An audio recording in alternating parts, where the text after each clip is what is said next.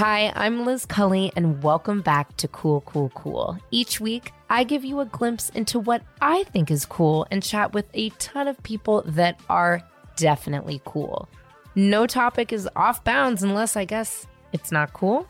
Welcome to Cool, Cool, Cool.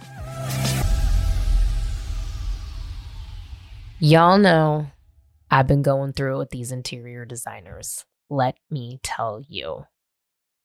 I never even thought I could have an interior designer come to the house because who even gets those? Well, I'm now, I've gone through two. So it only seemed right to talk to one of the biggest design YouTubers I could find. And actually, you know, I got to be honest with you, this interview did not go the way I thought it was going to go. I really learned a lot. This is very business, like YouTuber focused, more than about design. Nick calls himself a design commentator, which I thought was so interesting. And I really loved hearing sort of his journey on how he went into the YouTube space. Rachel and I are such big fans of yours, and I died when you started to follow me on the internet. I was like, Rachel, the guy with all the whites, the white paints. Uh, oh, and you know what? I just realized I'm in her horrible office, which we can talk about my white paint in this in her office. We I always joke I look like I'm being held hostage in this room because she is a therapist mm-hmm. and there's nothing behind me. And I feel like mm-hmm. I'm like, just give them the money before they start cutting off my fingers. There's Fair nothing. Enough. Well, I mean, here. mine's not any better. I used to sort of have a background behind me, but then I gave up. I think a lot of people just sort of gave up trying on the background. But you have some texture, Zoom. Nick. You have some texture. It's a it's a closet door, is what it is. Oh. Okay. Uh, I like that you think this is beautiful panel molding. It's not. It's it's it's a closet door, but thanks for that. You're welcome. I I yeah. I'm into it though. I like it. At least there's yeah. something there like I said, texture. I'm just like stark. Um, this yeah. is, I believe, simply white Benjamin Moore with oh. Chantilly lace ceilings and trim. Simply white is my favorite white. Is it? It is. It's what I have in my um, living room. Actually, I have it in this room as well. It's my favorite white. So that's how you found me was the white paint? No, it must have been before. Okay. I've shared the white paint with many people and been like, this will explain everything you need to know about white paint because white paint is, I mean, oh my God. It's not just, it's it's a hard subject. Yep. It is a it's in, complex. It is very complex. It is so hard. It is impossible. And we live in a very old Spanish house. And so white paint was we actually, and I've never done this, but we just painted the whole house simply white. I mean, we had to do an incredible amount of work. We had old, almost like plastic wallpaper in every room.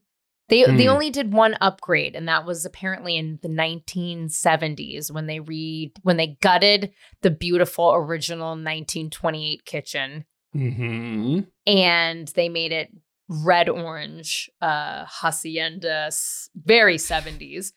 And then they put wallpaper and like plastic wallpaper in all the rooms. Like the vinyl stuff. Yeah, yeah. Vinyl, which took two weeks to remove. So I found you. I no, Rachel found you. I have to give credit where credit's due. Rachel found you and I started following you. And then somehow you started following me back. And I really felt validated in my online presence when you followed me. Yeah. Oh, that's so sweet. You feel like you've made it. Yeah. Um, well, thank you for that. I don't, I remember you messaging me. I remember you sending me a DM and you were just like, oh my God, you follow me back. And it had about seven exclamation points. So I knew you were excited. Mm, I was excited as well. And, um, and here we are. What? So yeah. I, uh, went on your LinkedIn. I like saw that you oh. have or had have had corporate jobs, so to speak, but mm. now it sounds like you're full on content creator. Is that correct?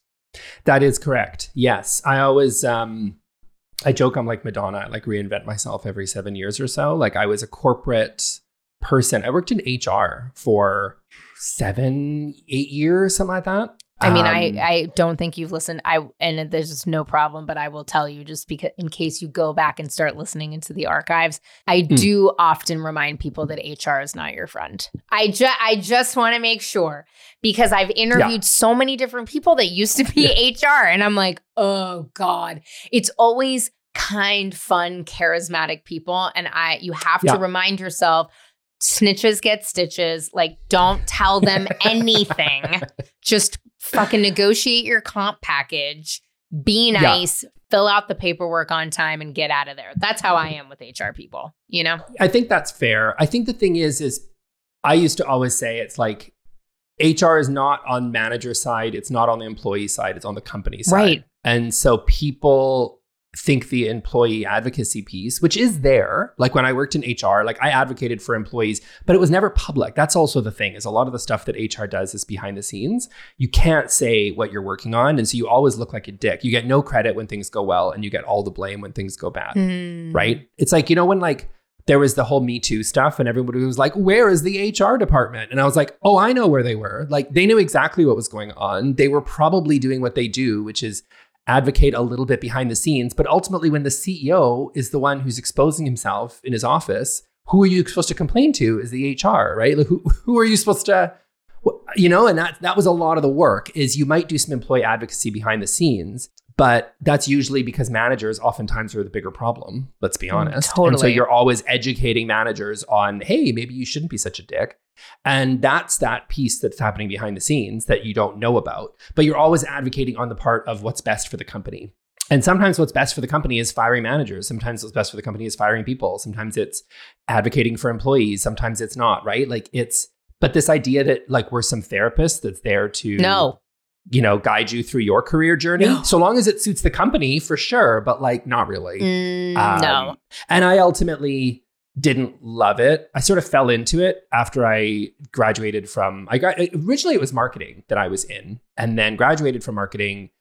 Didn't really want to work in marketing, couldn't really get a job and then someone was like, "Hey, do you want to work in HR?" and I was like, "Yeah, sure. I guess. Why not?" And then then that was like and that was right at the around financial crisis time, 2008, right? So yeah. there was not really you know, and so you just kind of had to work with what you got. And so I was in HR for a number of years, worked for a company called Booking, which booking.com, like huge hotel Yeah. reservation company in Amsterdam. Yeah, I worked there for a couple of years, left, opened a juice bar, which is another whole story. Um, did that for like five years, sold the juice bar, realized I liked building and designing stores more because I had a few stores at the time, had like 35 staff, and realized I like designing stores and building new stores more than I liked actually operating a juice bar. Which you'd think I would have thought that through before I opened one, but I did not. And that was really during the whole like juice craze. I don't know if you remember like the mid 2010s. Are you kidding the me? whole I am a everywhere. person from San Francisco, from California. I've Yes. had an eating disorder for as long as I can remember.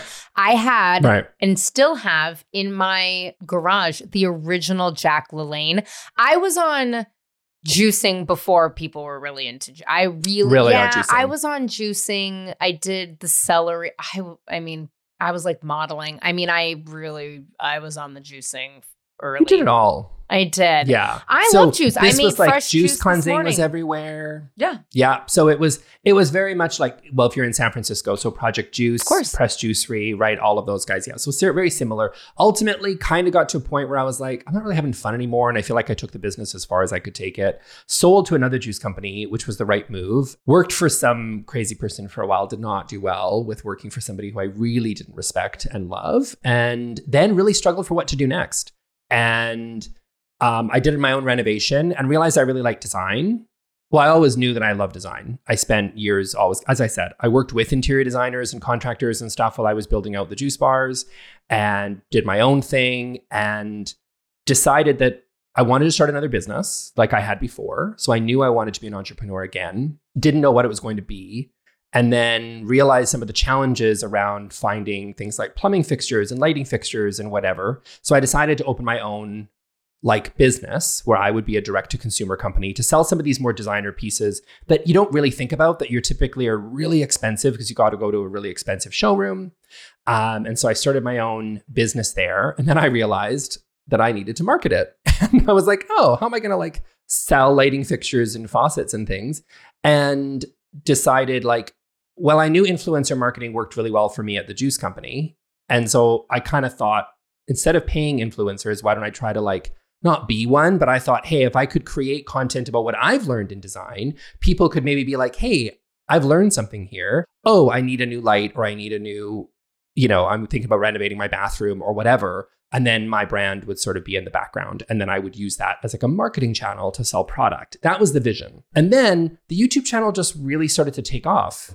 And it's sort of, I realized that this became, you got to go where the traction is, right? And I realized I was getting a lot more traction on the channel growing so quickly that I realized, oh, I can monetize this. Right. And actually, what started out as a marketing channel to sell my other business that I was working on which never really super got off the ground. It was always very kind of in the testing phases, very small product lineup, things like that. And then, you know, I started making money. And then it was like, oh, I had YouTube AdSense. And then I had like a thousand subscribers. And then I had 17,000 subscribers. And then I had 100,000 subscribers, all within the space of a few months. And so it was just really like crazy. And so then I decided, oh, I should just do this. And from from there on, I like had this little business in the background that was like, wait, I'm not, I don't, like this is a totally different business. The reality is, is this is a content business. This is a yeah, a hundred percent. Uh, this is a biz. This is a, and so I realized, oh, I could do brand deals and I could do YouTube AdSense and like I could make more money on media content stuff. And the whole direct to consumer business just sort of fell away because it was just like not where I was spending my time and it's not what I really love to do. So I I sort of accidentally turned long story short, I guess I accidentally turned a marketing channel to try to sell a business I was sort of working on that was in very early stages. And then that became a media business sort of accidentally. And here I am, all three years later, still making videos. Look at that. I mean, wow, what a journey. I, yeah, you really can. I mean, it it has to be a focus in a full time job, though. I think to really see the fruits of your labor i think sometimes i mean sometimes you can just hit and it works but when you're making content that people want so much of and so much volume because i feel like once i watch one of your videos i'm like cool i have another question. Or like what about mm-hmm. i mean i hate gray but i think you hate gray too. I can't remember. Or maybe you have think, mixed feelings on gray. I can't remember i think i think gray is a fine neutral but I think the all gray spaces that we have seen in kind of 2017 to 2022, like the the builder special of like the the pale gray flooring, Oof. the gray walls, the gray furniture, the gray decor, it's like everything really just feels bummer. really cold and sterile. That I don't love. But gray as a color, if you want to put a gray throw in an otherwise colorful fine, go for it. Like it's it's a fine neutral, just like black or white or anything else is a fine neutral, but I think gray can feel really overwhelming. Yeah it can just feel it's heavy. Gray. Um yeah. But yeah, I mean it becomes like you're pumping out tons of content. Now, are you being asked to design friend spaces or like would you take projects on as well, especially in kind of the name of creating more content? I get asked a lot. I've resisted it the whole time. And the reason is just because I've really focused in as a business that it's a content media business. And so the only way I would do it, like you just alluded to there, is if I could do something that is content. It's just not worth it to trade by time for money. That sounds arrogant, but it's not. It's basically like if someone were to pay me an hourly to go be like, hey, Nick, do you want to help me on this project to go style a space? I would rather, it's probably not only more lucrative, but it's probably more impactful and better use of my platform for me to spend that time rather than doing hourly consulting stuff to actually just create more content. Um, so I've, I've sort of kept myself in that lane. Um, now, having said that, if I were to do, you know, a design series where I would sort of like renovate my own home and turn that into a series, or build a house, or renovate another friend's house or something, and have it be sort of maybe sponsored by a brand, and then make content out of it, that is really interesting. But I probably don't see the need to necessarily like charge for that project because um, that's just not really my thing, right? Then then you're now a consulting business, not really so much a content business. But having said that, I mean, I listen to everything, any proposal that someone brings my way, but um, I've never found it makes a ton of sense for me. Interesting. It's so interesting that you focus in. It's good. You have like such parameters, I think, about what and a focus about what you're doing and what your business is. I don't have any of that. I mm. constantly am doing this, that, that, this, this, this all over the place, which is why I'm very tired and have to get regular Botox and fillers so that I don't look as dead as I feel. Um, yeah, here's the thing. Rachel and I have been approached now by HGTV twice, Magnolia once. We just kind of had the best case scenario happen with Vizio, where people want to come and like design a room or do whatever. And we Mhm. thought, hey, like we don't have a ton of money. This would be great. I have, you know, my stuff that I have going on. I'm not like a, hu- I'm not like you. I don't have a huge presence online, but I'm like an interesting character in the mix of Yeah, how I gigging. sure. operate. Well, I just we're, you know, it's a different world, right? So it's like I'm around, but like not. But it's fine. But I'm happy to do it. We both have worked on productions before. I also think from a production standpoint, people are like, okay, they know what's involved in this and what's not. But here's the problem. The Mm. problem, and I don't know if you're familiar with this, is they ruin your home. You don't have any say and you pay for it. Right. So you're talking about so HGTV has approached you to say, "Hey, we have a show and we want to come in and renovate Yes. your space, but you have to pay for the renovation. We're going to ruin your house and but you'll be on television." Correct. And you have no say in the design. And Right. I'm like, that's psychotic. That's not Mhm. happening. I do have a friend who was on HGTV. She's a celebrity, and they destroy like literally she fell through the floorboards because it wasn't real. And so it's so interesting. I get I know it's so crazy. And she ended up like Yeah. suing them for some and she should have. I mean, it was crazy what they did. Because the Mm. thing is it's completely unrealistic. You know, I'm, you built your store like you have a timeline, but you don't rush a major renovation with plumbing and electrical and if you're knocking down walls in like four weeks. Mm-hmm. Even six weeks is pretty unrealistic, depending on the project that you're doing, mm-hmm. along Oh, yeah. with filming, doing pickups, all of this kind of stuff. But we Totally. had, we were supposed to do a, an Home Depot commercial two weeks ago. And I was really excited about it because I, the kind of trade of it all.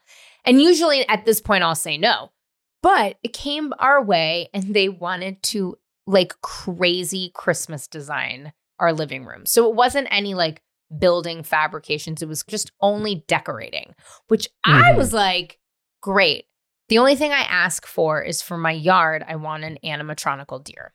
That's all I asked. I was thinking the ones that are see through lights. I live in LA. I live near the studios. Our neighborhood goes crazy for Halloween and for Christmas, and I like to have a Christmas party.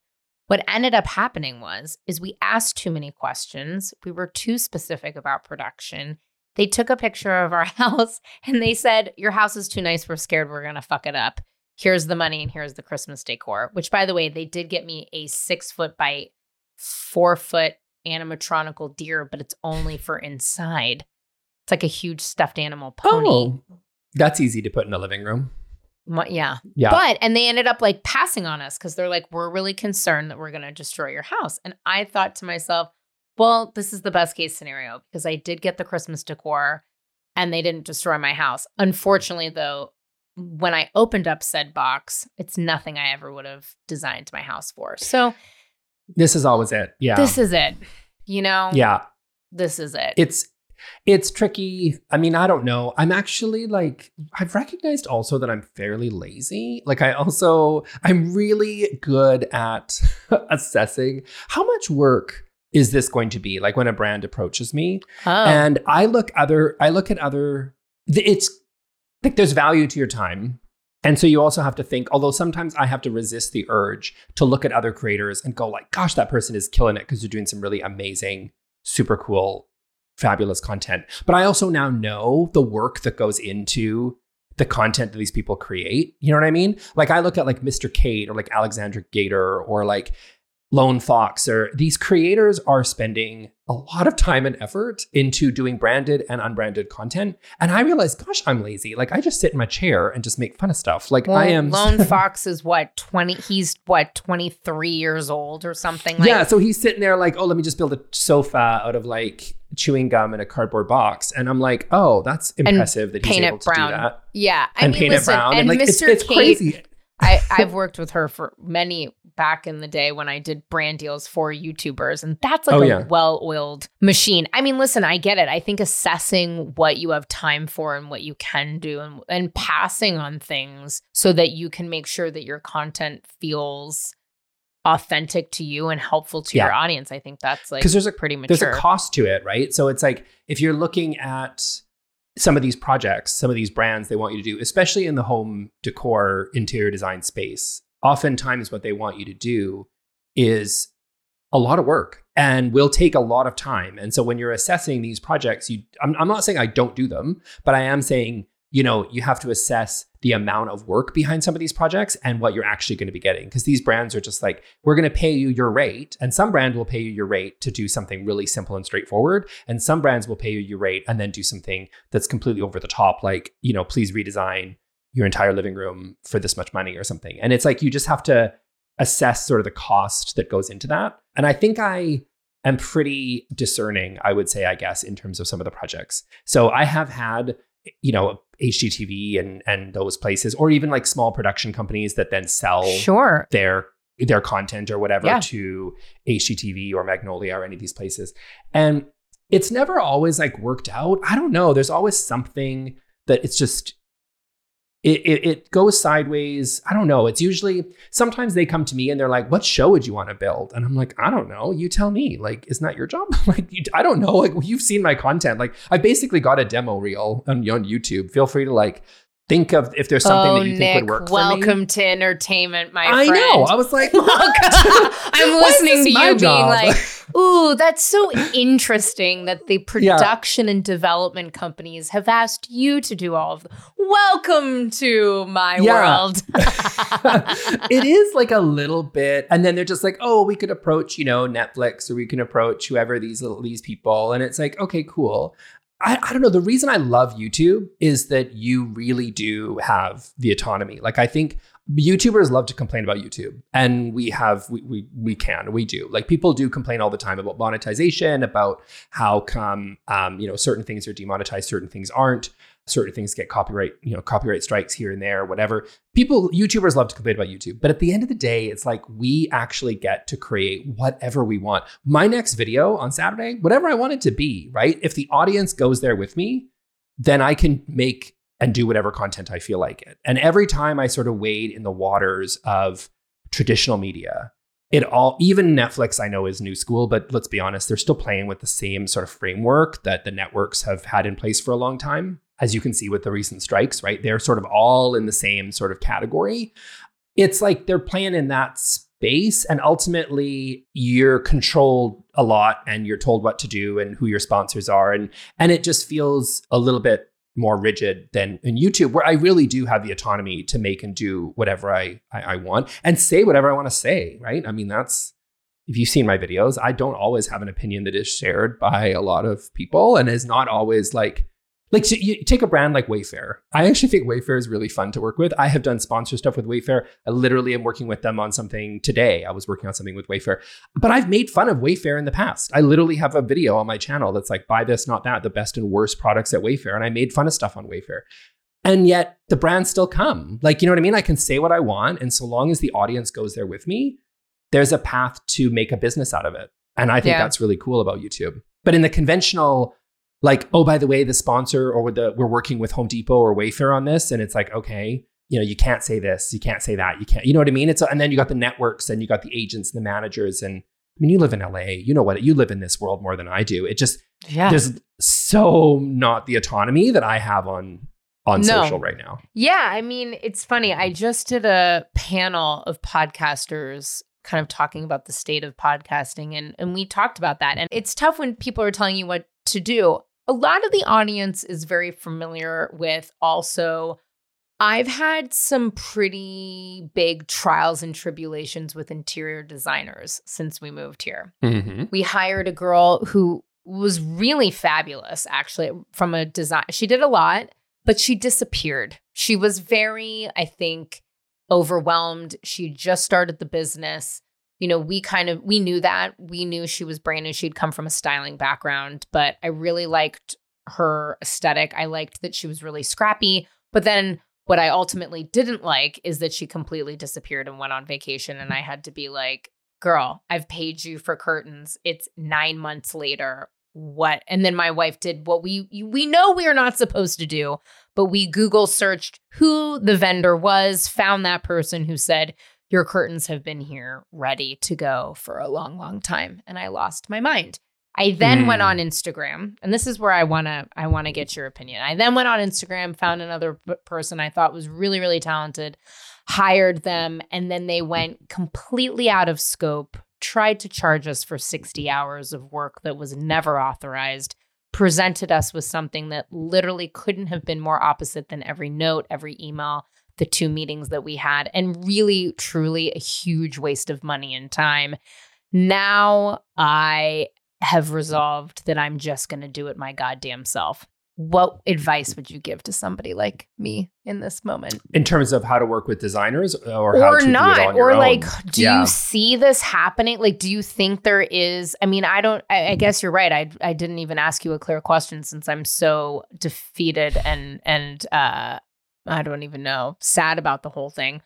Yeah. Do you feel like folks should be empowered through content like yours to just do it on their own. I have friends that are like, you cannot do this on your own. You have to hire someone, which is the pressure I felt. I hired two different people and they both kind of fell apart at the seams. And it's not cheap, you know, and I don't. I, you know, I worked in two interior, interior design firms. I actually spent two years going through interior design school. That's for another story where I realized that I absolutely hated CAD couldn't deal. Yeah. It was like four o'clock in the morning before my final. I was like building a model, trying to do a fucking CAD test, and I was like, you know what? I'm no, I can't do it. I'm, I'm never going to survive yeah. the next two years of school. My father's a pretty well known structural engineer, so I grew up on sites. Like I grew up kind of in the world, right? So I respect the the craft, but the I'm here yeah. left being like, can I do this on my own? Like should I at this point just do it on my own? I don't know. And if you say yes, do it on your own, what should I, how does one go about doing that? Yeah, so lot to unpack there. I would say that. Sorry. no, can you tell good. I'm really um, upset? no, I, I'm with you. I get it, and I felt it because I have worked with several contractors, and I still get people that ask me, you know, here in Vancouver, where they're just like, "Hey, do you have a great contractor that you recommend?" And I'm like, "No." Like, I, I know some people that they say are good, and I met them through my work, but I've never personally hired them, and I can't vouch for their uh, their projects because it's a it's a hard business, but you know, bailing on you for nine months, there's no excuse for that. I would say because a lot of what you're paying for when you're hiring an interior designer is project management, so they really shouldn't. A lot of people, I don't think, really realize that that a lot of what the interior design, assuming you know, obviously the scope of the project depends on the statement of work and all that stuff, but generally speaking, an interior designer should help you get so far as the general contractor, if you don't have one already, doing the quotes, you know, pick, helping you pick a contractor and helping you do the deficiency walkthrough at the end of it all. They should sort of pass on some of this stuff to the contractor if you have one. But then at the end, they should help you with the deficiency walkthrough and sort of wrap things up. So hiring a designer that has a strong project management background, background I think is really important. Uh, it's not just about choosing pretty things. And I always say that on my channel too, that, you know, what I talk about I'm not an, I don't say I'm an interior designer. I don't think I'm a substitute for an interior designer in the same way because I also very much respect the profession and know that they do a lot of work that I don't touch on. Like I'm not touching on, you know, electrical and code right. and plumbing fixtures and and and I'm not because that no one's going to I'm a content. I'm a it's a it's New Yorker Condé Nast, right? I mean, it's a it's a marketing, it's a media thing. And so in the media world, people like to watch the, the the sexy stuff. They want me to make fun of stuff on HomeSense. They don't want me to necessarily make like talk talk about you know the the ins and outs of plumbing. Although and a I don't probably know, and b because there's better people out there on YouTube to do that. So I always focus on the nice fluffy stuff, and that's that's intentional because that's the stuff that gets views and that's the stuff that people want from me but designers do a lot of other work as well including project management and choosing you know the different uh, specifics and dealing with the client one on one. And that's part of the reason why at the beginning, when we talked earlier, I don't want to necessarily do a lot of client work because I know that's a very different and difficult business that right. I don't want to be involved in. Because I think at the end of, you know, I'm a content person. That's what I do. Now to answer the question of can you do it yourself?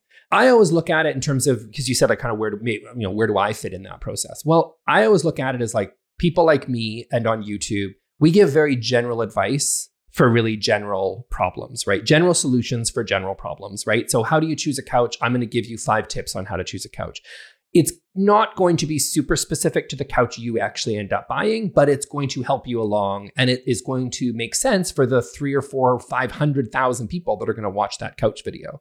General advice for a very general, like general solutions for general problems, basically. If you want specific advice for your very specific problem, you need to hire something like a designer. Yeah. So I think it really depends on where you're at. If you are a person that thinks you can take it over the finish line with that I know specifically how I'm, you know, what I want, and you feel like you're the person you have, you know, the skills to execute on that, then yeah, you can. But if people leave me comments on videos like my how to choose a couch video being like nick i'm debating between this couch and this couch for this particular space in this particular living room like i can't do that for 500000 people or 100000 people oh i would be crazy it would be crazy so i can't give specific answers. So I guess it really depends on you. Do you think that you can take some tips from a person like me and create a space that's really beautiful and works for you if you have kind of a bit of an eye for it, if you have some education, you think you're skilled enough in that area to be able to, to do it to do it, then sure. But if you want a beautiful magazine worthy space, but you have no idea where to start, and you were looking for specific answers to some of these questions, then I'm not the person probably to, to, to take you there, right? You can get some, a little bit of advice from me, but ultimately the interior designer, you know, or a stylist or someone who has a skill set that is specific, that's actually going to walk into your home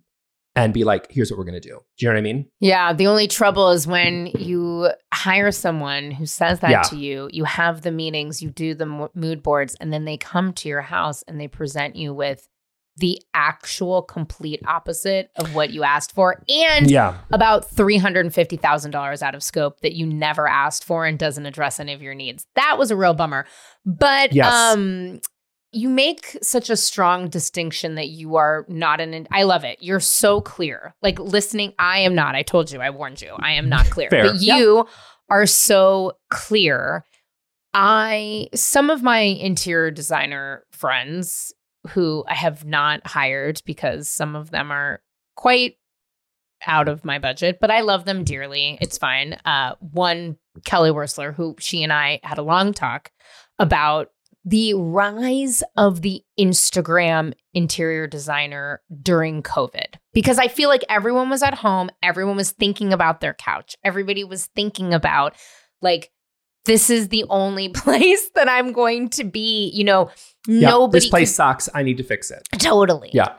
What is your take on that? Do you think people should be calling themselves maybe design enthusiasts or expert? Does it bother you? Do you not care? Do you just not even get involved in that debate? Like, where do you stand there?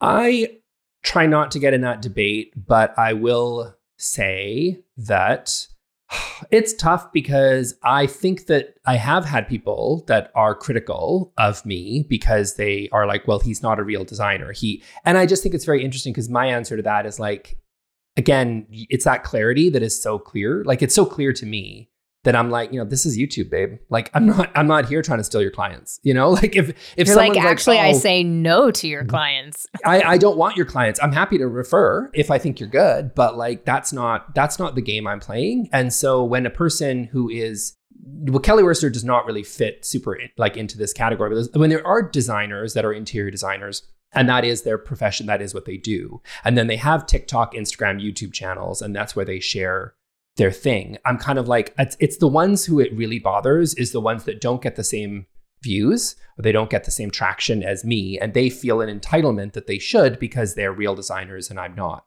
And my answer to that is like again it's like it's YouTube, like it's media. It, if if I have more clicks than you or if I get more views, you know, I'm not going to apologize for it. It's that's just that's media, right? Like it's for whatever reason the audience seems to connect with my points, my personality, my whatever that seems to have resonated. And I, that, I'm sorry if that sounds arrogant but it's like i'm not trying to be your competition. So in that sense they're almost like interior designers. It's like that that question i said at the beginning like what is your business right? And like for them it's like are you an interior design business a consulting business that has youtube as a marketing channel? In which case who cares if you get 500000 views or a thousand? If you land some clients out of it you're you're good right? Like you don't need to be worried about what i'm doing because what i'm doing is almost design commentary, right? Like it's Ooh, it's- yes. I, am I'm like a design partner therapy. commentary. I'm like I'm like like a, a dwell, but in like a more you know with more of a like a personality attached to it. It's it's like I don't know. I watch a lot of cooking channels, and I don't care if they're all chefs.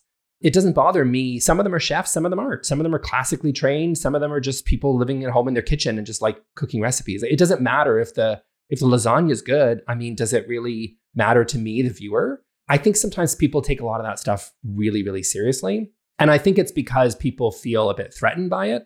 And so I personally don't, you know, I think people can play the game of who's more qualified. You know, so and so went to an interior design school, so and so went to a better interior design school, so and so has this many clients, so and so has this show on Netflix. Like, who cares? Like, just if people are enjoying what you do, you know, be focused on who you, what your business is, who is your customer, who is the person that you care about. For me, I'm a media business. It's my it's my audience. That's everything to me. I'm not trying to sell them additional services. And so that's how I sort of focus my business. So Sure. I, I try to focus less on who has more credentials, who has more subscribers, who has more this or that. I just think that's kind of a waste of time. So it doesn't bother me if a person calls themselves a des- I don't ever really call myself an interior designer. Uh, that that label has been thrown at me because people, you know, articles are written or whatever, and they're like, Nick Lewis, interior designer, says blah, blah, blah. And sometimes I think they do that less out of like credentials and more just because that's what people that's the term that people know. Most Sure. people most people don't know or care if a person is an interior designer or not. It's not like a doctor, you know what I mean, or a lawyer. I mean, not to say I don't respect their profession in the same way, but like most lay people don't really know who's a stylist and who's a designer and who's just an enthusiast. Like most people don't care. So it's usually out of convenience that people just use these terms. Yeah, I'm curious what you think though. Like, so was was Kelly look not to say like was she more looking No, at it as she the wasn't. It- Instagram person has changed the game or No, it was more like us talking about sort of different industries. I mean, this was a long time conversation and just about, you know, how interiors have kind of exploded, really. I mean, yeah I think a lot, and it's funny you bring up chefs and cooks. I have a lot of friends that are incredible chefs and very trained and well known and ha- are on Food Network and whatever. And I love to cook and I make my little Instagram cooking videos, and people love it. You know, and Yeah. I'm not trained. I just worked in restaurants and do my thing. So I think you have a really great perspective on it. I agree. I think that it is, I think with the democratization of content, it is such an interesting and amazing place to be a consumer. It also can get Mhm. scary because, to your point, like no one's fact checking really anymore, like who you Yep. are and what you do. And that becomes an entire other conversation, especially when it comes to news and what have you. And we've seen a lot of misinformation being put out there. But I do love the fact, like when I first started in the in, in the entertainment industry, it was so hard to get a show on. It was so hard to get your content out there. It was, you know, YouTube had started, but even still, a lot of the content that was on YouTube was really specific.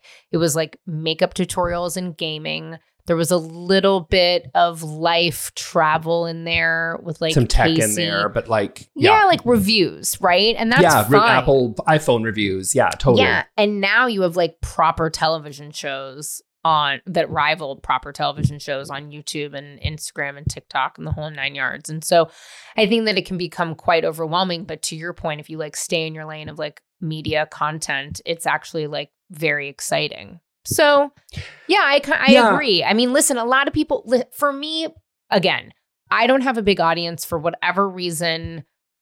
I get up and down. Like my following count is very fucking weird, whatever. However, the people, the small, strong, mighty, amazing followers that I do have happen to be like incredibly loyal, but then a, lot of them are also like celebrities. So some brands come to me and they're like, hey, Yeah. you have like 12,000 followers, but like a quarter of them have millions of followers themselves. So, like, you're an interesting person to have because those people don't follow a lot of people, but they follow you, right? That's like a lot of Hmm. feedback that I get where it's like, oh, like, what are you up to? You know? So, I've had to sort of let, or I'm actively trying to let that go because I think we, it costs a lot of money and time. You talk about being protective of your time in terms of like taking on different brand deals, this is a lot of energy and a lot of time. And so sometimes I'm like, oh, I want to be paid appropriately or I'd love bigger deals. So I think that kind of stuff can come up. But yeah, I think, you know, the more and more we can sort of take content into our own mm. hands, to your point, your audience is going to come to you because they've fallen in love and and found a real interest in what you're talking about. So they keep coming back to you, which is great. Yeah. And I think too, it's like interior designers, um, I look at it as sometimes design and architecture is sort of similar, kind of in this category. Is there exclusive, no pun intended, exclusive by design? Because the thing is, what a lot of designers, who hires designers? Usually, not always, but oftentimes, it's people that are wealthier than your average, right? Your average person is going to Target, going to Home Goods, going to IKEA, going to whatever. They're not going to hire an interior designer. And the idea of $350,000 being out of scope is also laughable for most people, right? Because Bananas. the idea is, the is that's their entire house. It, like, the whole thing of it was so insane. It was just, and I'm still dealing with it, which is why I'm obviously so touchy, but it was so disrespectful actually i think yeah well. to be so and, and the assumption that that would even like be in the realm of like a rounding error is obviously ridiculous. And that's the thing is like interior designers, and again, love them dearly, really respect their work, but oftentimes they have to dress the part, look the part, act the part, talk the part, do they're they're they're trying to give a certain image of exclusivity. Right. Because they're trying to think of who they're trying to attract. They're trying to attract a very narrow I would say top 1%, 5%, 10%, whatever of the income bracket that can actually really afford their services because their services are expensive because we're asking them to come into people's homes and do incredibly detailed work with CAD, you know, all the work that goes into the concept all the way through to the project management to the delivery of the final and beautiful home it, it's it's a lot of work and that's why they charge what they charge. But unfortunately we live in a world of course where that is quite exclusive to some very sort of generally higher net worth individuals. And so what does that mean? Well it means that most designers and stylists they look the part they want to be in certain magazines they want to project a certain image on their social and it's not particularly accept, accessible to the 90% of the people that are out there. So what I think is really funny if people look at sort of disparagingly on sort of YouTube, Instagram, TikTok, whatever, is that yes, a lot of that stuff is still out there, but most of the people like me that aren't trying to sell you services, we I don't care if you watch a video talking about my favorite items from restoration hardware or my favorite uh, items from Walmart. A view is a view. You know what I mean? Like it's it's generally much more accessible to most people. Some of my most watched videos are stuff from IKEA because people love a deal. Most people, the 90% that don't hire interior designers, love a deal. And so these are the people that are watching my channel. And so, you know, for most interior designers, they've never really been all that interested, again, intentionally so, in really attracting an audience or connecting with most middle class, working class people because they can't afford their services. They don't it's not their market, right? Now that's not true for all designers. There is a lot of designers that work more with your your your small families and things like that. But for the most part, you know, most I did not grow up with a background, for example, where my family was like, "Oh, let's go hire an interior designer for our kitchen." Like, I didn't even know that was a job when I was growing right, up because right, I didn't. That's not even in my family's background. Like, we don't hire designers. That's what other people do. Like, that's people that drive Mercedes and live in like much fancier houses than we did. That's not us. We're like buy a Toyota and uh, a used Toyota and do it yourself. Go to IKEA, go to, you know, whatever, the Walmarts of the world. And if you're fancy, you might go somewhere like Crate and Barrel, but probably you're not going to buy anything because you can't afford it, right? So I think most of my audience is that 90%, the people that are looking for accessible design and they don't have the the privilege of being able to go out and hire an interior designer. So I think that also needs to be involved in the sort of the conversation. A lot yeah. of I think what the mass media is able to do, people like YouTube, people like me, we're able to speak to an audience that generally interior designers that are classically trained and do wonderful work, they're not able to really fulfill or, or really appeal to them, nor do they probably really want to. Yeah, no, fair enough. Okay. If someone came to you and they're hmm. like, I can only shop at one place. Here we go. My mother in law said to me for our wedding that she is going to get us a gift card for interior design from one place and one place only. thinking about the masses, thinking about the 90%. Where should I tell my mother in law to get me the gift card? Hmm. And this is oh, this is hard. And this is for you or this is for me? No, this, is, for, like an audience. This is like somebody asking you. Everybody. random- everybody. I mean, Oh. honestly, it could be for me too, but yes. This is tough. It really depends on your well.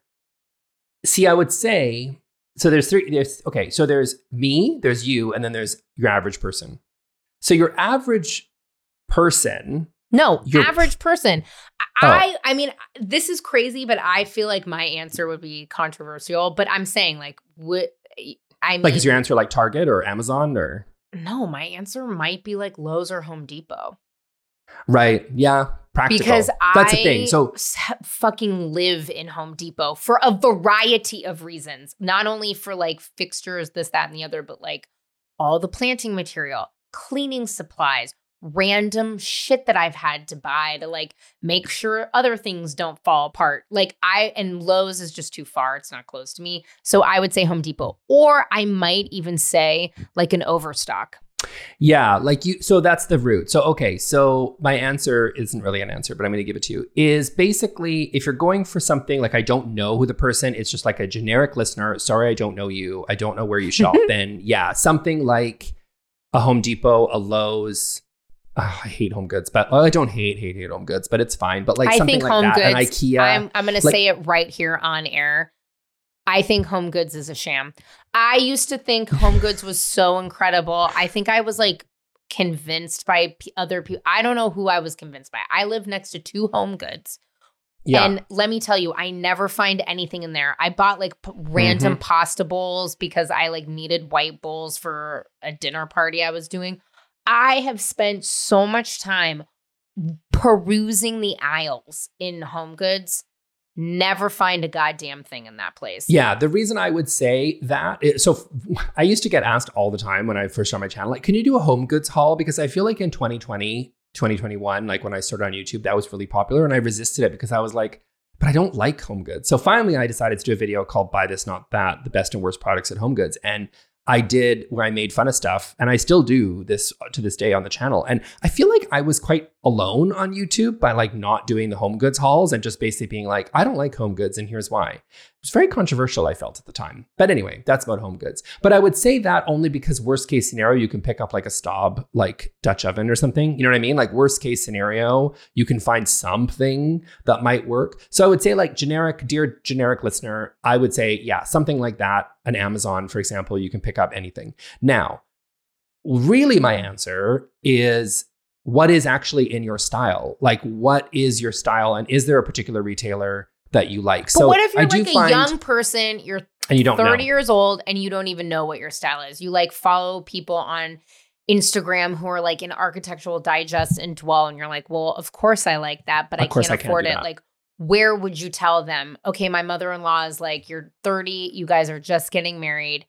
This is where I'm going to, you know, give you a decent sized gift card." Yeah.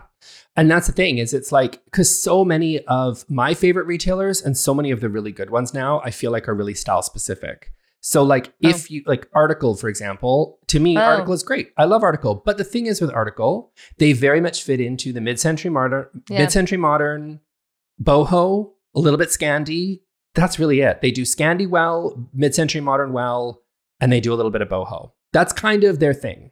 Then if you really like West Elm, West Elm tends to be a little bit more mid-century modern mixed with glam. So it's a little bit more like some shiny brass and a little bit more some little shiny objects. If you like contemporary, then CB2 is great. If you like organic modern, I would recommend Crate and Barrel.